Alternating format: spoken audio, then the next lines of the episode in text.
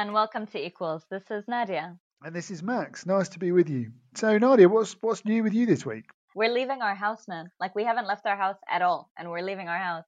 That's a big deal. That's a big yeah, deal. Yeah, and we're we're going to um, like this forested lake area in Maryland, about three hours away, and and so all the fighting that has been happening in our house uh, between and with the kids is now going to happen in another house that is probably less equipped to handle it. So it's going to be fun. that's family holidays, but no, that's wonderful. Uh, it should be fun. Thanks, yeah. Um, well, uh, enough about me. Let's get to our guest today, who I am super excited about. It is Lidy Nacpil. She's a legend in the activist scene.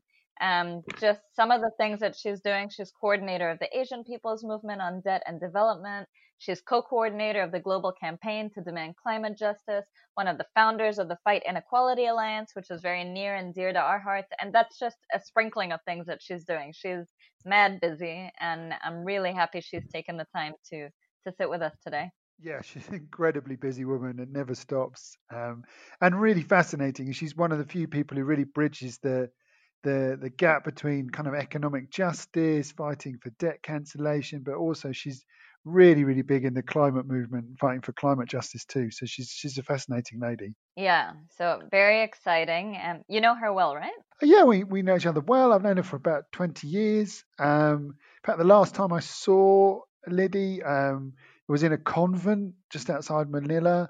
There were these uh, radical nuns who were convening, helping. We were convening a meeting uh, at the convent. They used to hide people during the dictatorship, and there's a long history wow. of radicalism in this place. And anyway, we got to the end of the meeting, and there were activists from all over Asia, and we all had a kind of sing along. And Lidy persuaded me to uh, stand up and sing a Billy Bragg song. So my, my last memory of Lidy is excruciatingly embarrassing, to be honest. And maybe just ex- excruciating for those who were listening. Uh, pretty, pretty sure it was excruciating for everyone who was listening and watching. Um, although I must say, I mean, I was a singer in a punk band for a decade at one point. No, you were not. You were not. Yeah, yeah, yeah. I was, uh, I was. We were angry. We were angry about many things, and uh, I was a uh, kind of. It was more like melodic shouting than singing, to be honest. okay, need videos. Definitely need videos. Where are they? Unfortunately, there are none. It was uh, pre-YouTube uh, those days. yeah. Right, right, and pre-electricity even maybe. Yeah, I'll see if I can dig out. I think there's a 78. You know, maybe some black and white photos, grainy things. You know. okay, we'll we'll find them soon, and we'll we'll try and share them on the blog or or maybe on Twitter or something. But I'm sure listeners listeners would just love to hear. Yeah, definitely. let's listen to the interview with Lidy, shall we? Yeah, let's.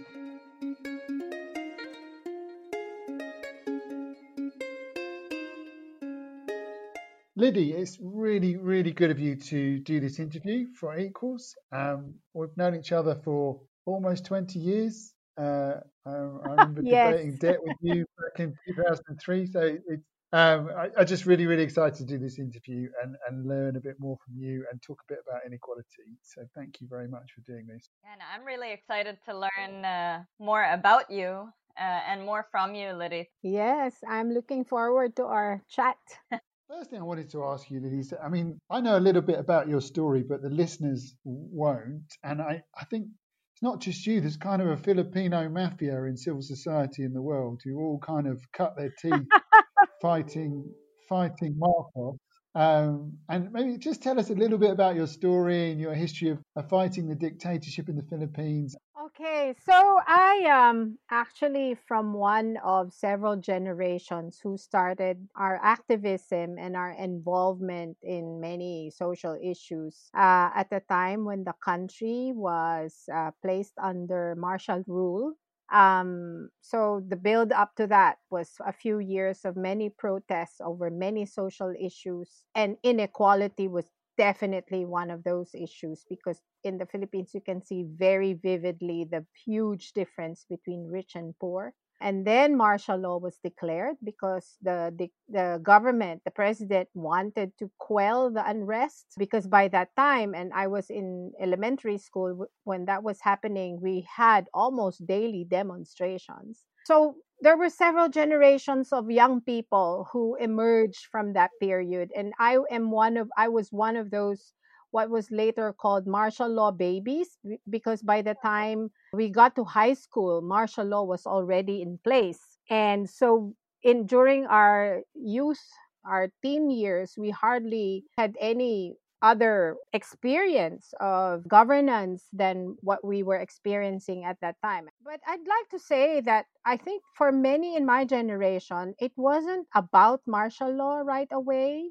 But what really got to us was, um, you know, the the huge difference between the life that we knew as young people from middle class families and what we could clearly see was the stark poverty and um, the deprivation that we could see in, in many places in, in the city where we lived, in Metro Manila, and even as you go out into the provinces. Even within my own uh, big family, uh, we could see the difference between the situation of our relatives who were farmers or you know very uh, low paid uh, government employees and the situation of other families within within our clan that were you know had better were had much better situation and then the life of the super rich. So that was i guess my main motivation from the beginning was i was perplexed why this was so and you know had a very huge impression on me that this was such an unjust situation and that there should be something that should be done about that. Tell us about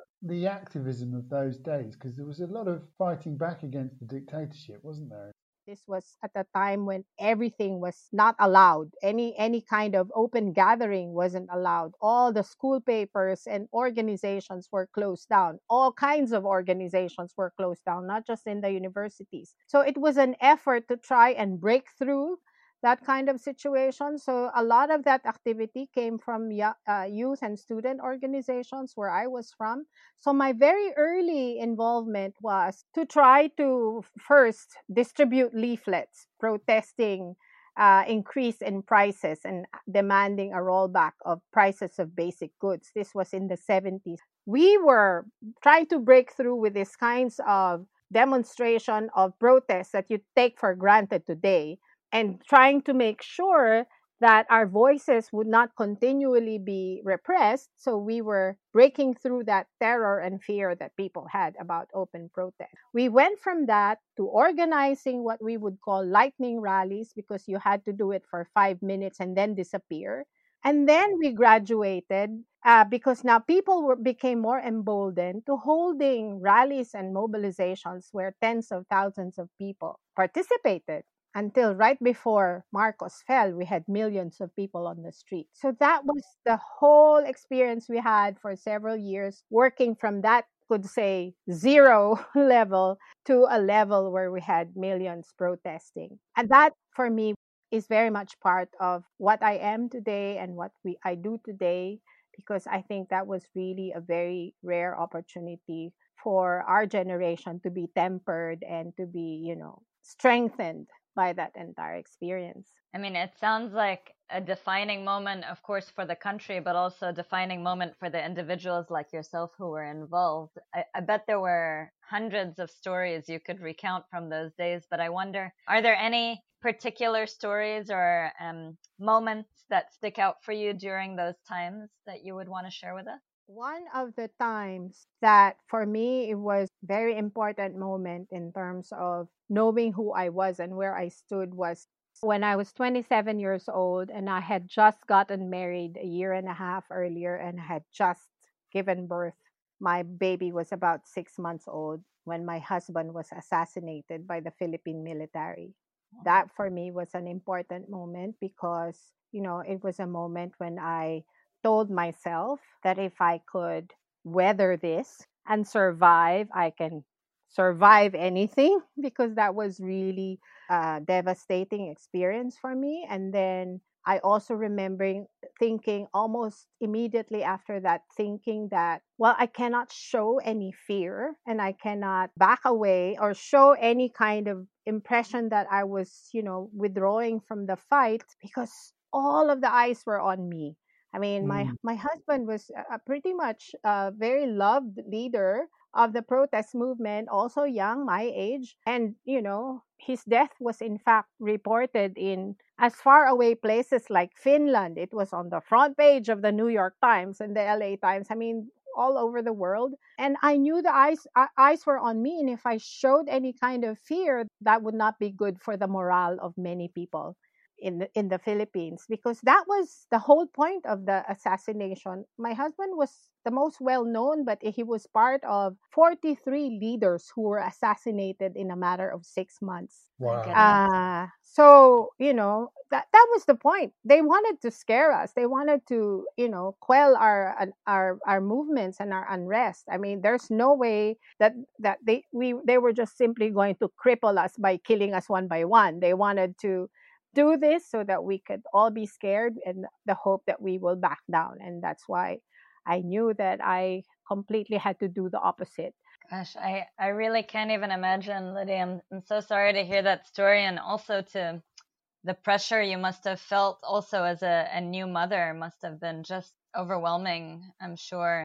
Yeah, well, partly it helped that I had a baby because, you know, there's no way you can let yourself drown in the grief and in fear because you had to be there strong for someone else so immediate like your baby but also yeah. um you know one of the greatest pain is for is to know that she was going to grow up not really knowing her father so I've seen you today um, working on issues that are beyond Philippines and beyond one issue. And I wonder how you got from there to here. And how much would you say that era shaped your framework for how you understand and engage in the broader fight for social justice today? I think um, having a, a, deeper understanding of the history, of the structures, and of the relations, relationships, social relationships that are behind the problem of inequality and of the of the violation of human rights I think it's the one that makes you go from just being concerned about your people and your country to being concerned about the whole world. Because you quickly realize that you can't solve it in your own country alone. All of the problems you have have a global dimension to it. And you know you can't really fully solve your problems if you just concentrate on on one country. Uh, just building on that can i ask you a little bit about the impact from your perspective of COVID 19 and this, this latest crisis, this pandemic. I mean, from where we're sitting, it seems to be adding fuel to almost every inequality, every fire. And I'm very worried it's making the world a lot more unequal. Having been involved in these fights on debt, on climate, on inequality, what what's your perspective on the on the current pandemic and the crisis we're facing? One of the statements I've I've heard some people make, not just once, but a few times, that make me very uneasy was that the COVID 19 uh, pandemic is uh, kind of like an equalizing issue because, you know, everyone's affected, rich or poor.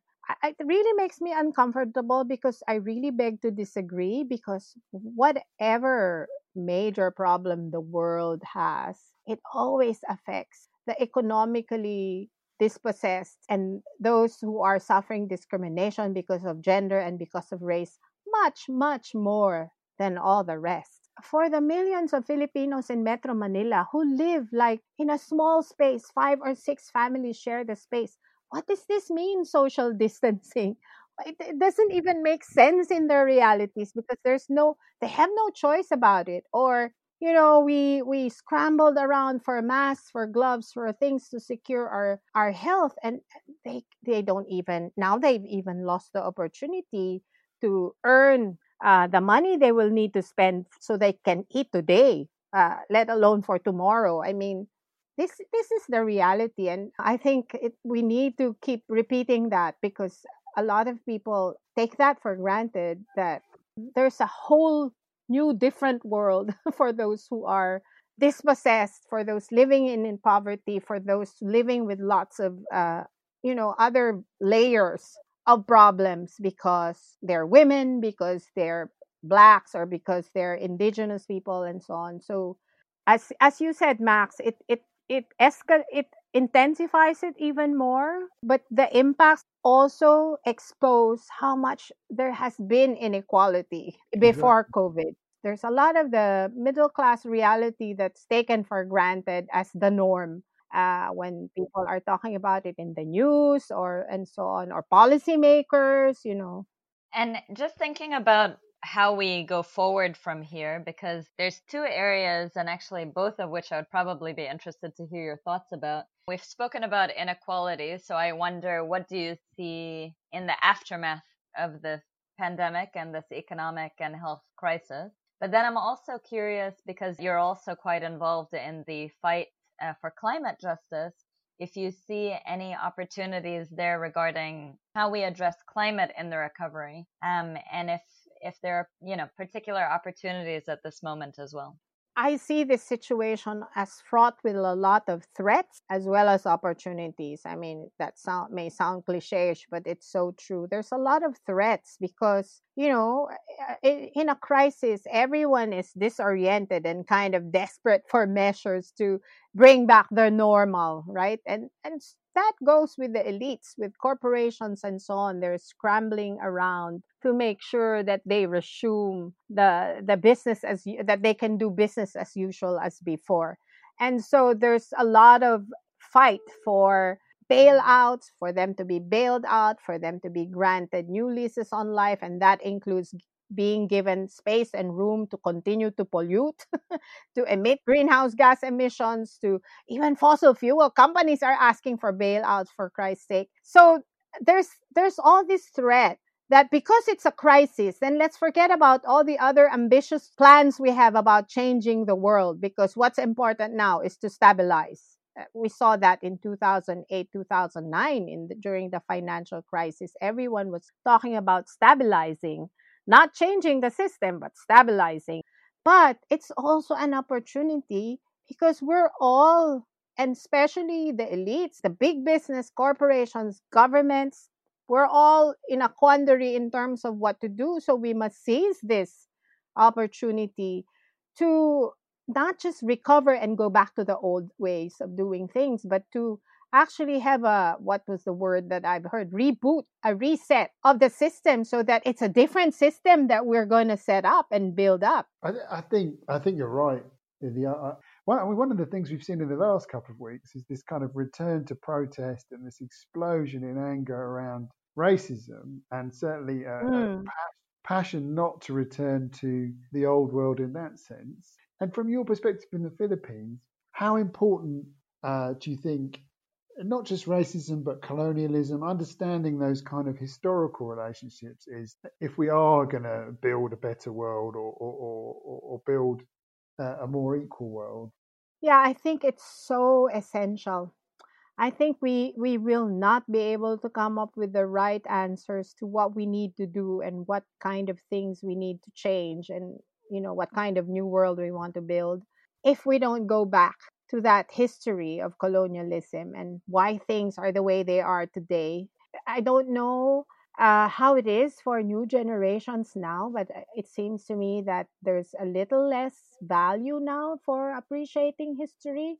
That was so important for us, several generations of activists in the 80s and the 90s. That was so important for us because it opened our eyes to looking at the world in a very different way, in a more empowering way because you know all sorts of stupid explanations why we were poor and why our countries are poor was so disempowering. It's like you know we were being told that we were you know lazy as a people because we had siesta. Nobody ever thought that we inherited that from the spanish under colonialism. But uh, all sorts of stupid explanations why we were poor or you know to to this acceptance that well that's the way of the world. There's the rich and the poor and I'm very happy that all these protests are happening. I'm so sorry about the unfortunate tragic incidents in the US for instance that led to this more recent, you know, open protests, but I think it's a truly really good thing that there are these and I, hopefully it translates into something that is more sustained rather than just you know uh, a temporary outburst of frustration. I hope so. I really hope so yeah, and, and on that note, we, we usually ask a final question about hope. Um, and you've sort of transitioned us there very naturally, I would say. You know, the three of us probably share a fairly similar grim view on the risks that lie ahead. You know, we've been thinking a lot about the austerity that is likely to come in the recovery period, the the threat that we will just go back to business as usual, even though it's been disrupted in such a big way. But I wanted to, to end with asking what gives you hope in the fight against inequality and how do you find the strength and motivation to fight each day? Well, um, I think two things. One, I think I've lived long enough and been involved enough to see that we have won many important victories, and that really affirms the power of power of people and people's movements. I mean, we brought down a dictator. We didn't think that was possible to do within the years that we actually did it. Um, the second, I think, is because of the people I work with. I mean, I've seen in my lifetime so many really good people just persevere, you know, have given their lives either literally dying before their time or have, you know, spent the best years of their lives and continue to spend their lives in service to change and service to people and people's rights. And how can I do any less? And then, of course, every morning when you wake up, there's also all these things ahead of you that you need to do for the day. So that Mm. gets you going. And so, but yeah, in, in the in the grand scheme of things, I always say, you know, campaigners can't be uh, depressed or you know discouraged. I mean, there's so many things that make you get up and you know do your work. So Yeah. Well, I'm I'm fired up and I feel certainly inspired by by you, Lidy, and the stories that you've told. I also feel really honored that you shared them with us today and, and I got to get to know you just a little bit better. So thank you. oh, thank you. I talked a lot. That's the point of an interview. Yes, Lidy, thank you so much. You're incredibly busy and giving us the time to, to talk to us and tell us your story is really inspiring and, and really motivating for our listeners. So thank you very much. Thank you too. I was also inspired by our conversation.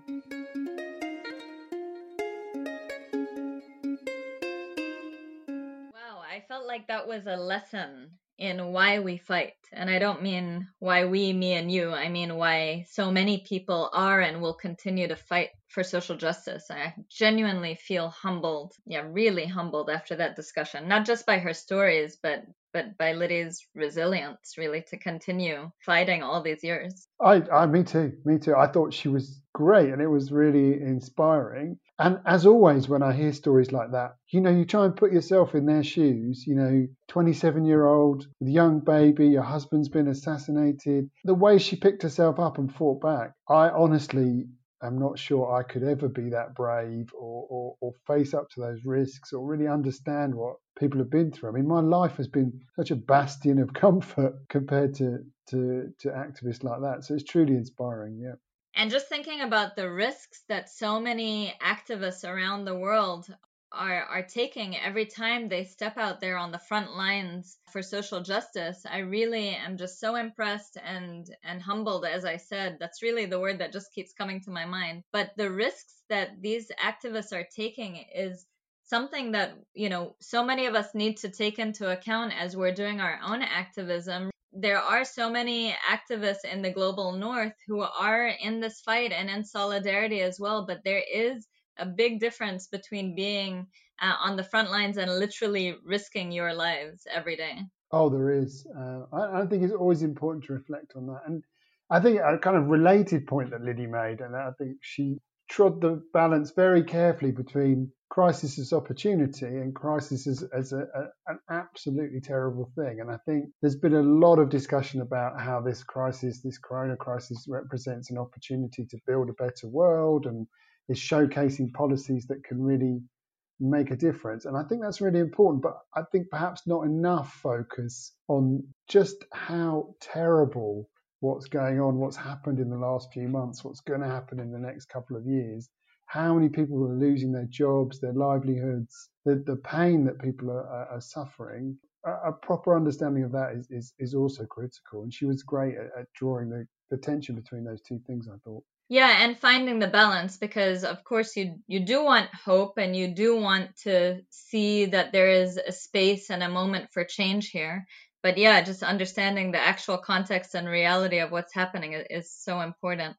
And the other thing I really liked about the interview was our, you know, because she's been an activist for so many years, we're able to look at that history and see how it informs the work that she's doing today. And how also how the struggles all kind of interrelate as well. You know the fact that she's working on so many different areas that are interrelated from climate to debt and so on. But our editor liz who is a young kenyan woman um, you know when she was doing the post production for this interview and listening to lidy talking she was saying you know it's so interesting for her to be able to to learn and and hear that history because you know as a young activist herself she she wasn't aware of some of that history and it's just so important to have that framework to understand and inform your activism today so i thought that was really nice it is really important i mean i remember talking with liz about the Mau Mau rebellion in, against the British in Kenya, you know, which was brutally suppressed. They had they imprisoned over two million people. They had concentration camps. People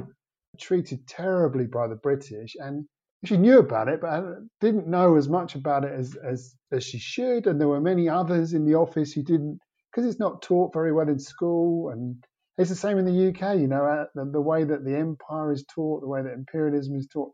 I was so pleased to see uh, those activists tipping that statue into the sea a couple of weeks ago. I mean, it just it wasn't just the, the activism, the anti-racism; it was that understanding of history and slavery that was just great to see. Yeah, and like you said, it's all over the world. I know, you know, myself uh, growing up in Oman, I had a very particular history taught to me, and we all do. And and so being able to challenge that and hear different perspectives and getting the stories from those who were again on the front lines is just so different and important. I agree. I agree, definitely. So I wanted to ask you about the last question. For those of you who have tuned in regularly, you'll know this. We always ask our guests um, in the final question what gives them hope in the fight against inequality. And I know, Max, that's one of your favorite parts of, of all of our interviews. So eager to hear what you thought about that one. I honestly thought it was one of the best answers to that question. Uh, in terms of making me think, it was almost like a kind of duty of service. You know, when you think of all the other people that are sacrificing so much, that we have to get up and we have to keep fighting. And it, it's partly hope, but it's partly almost a kind of we're duty bound to fight for a better world. And I, I thought that was, in a way, kind of challenging to me, uh, mm-hmm. but also inspiring at the same time. I agree, and really just you know remembering people power and um, and the importance of of solidarity, I thought was was very important. Yeah, I think that that that that point about people power was really interesting because I remember when we interviewed Elena, the young Peruvian to just to the sheer experience of going through a revolution mm-hmm. And seeing how that transforms a society. Uh, I mean, it just must be amazing because it really it just tells you what's possible. Just as you say, it's about this is what people power looks like and feels like, and after that, you can't ever look back. Really, yeah, uh, I think that's probably true. Well, that wraps up this episode. Thanks everyone for tuning in. Uh, if you're new to Equals podcast, please do check out our season one and earlier episodes in season two. Follow us on Twitter at Equals Hope. And again, thanks for listening. Yes, everyone, thanks for listening. Uh, you can also visit our blog site, uh, which is www.equals.com podcast.org, uh, where we've got lots of different blogs, not just about the podcast, but also about inequality from others. And yeah, just just tell your friends and uh, keep listening. Thanks, everybody. Bye. Bye.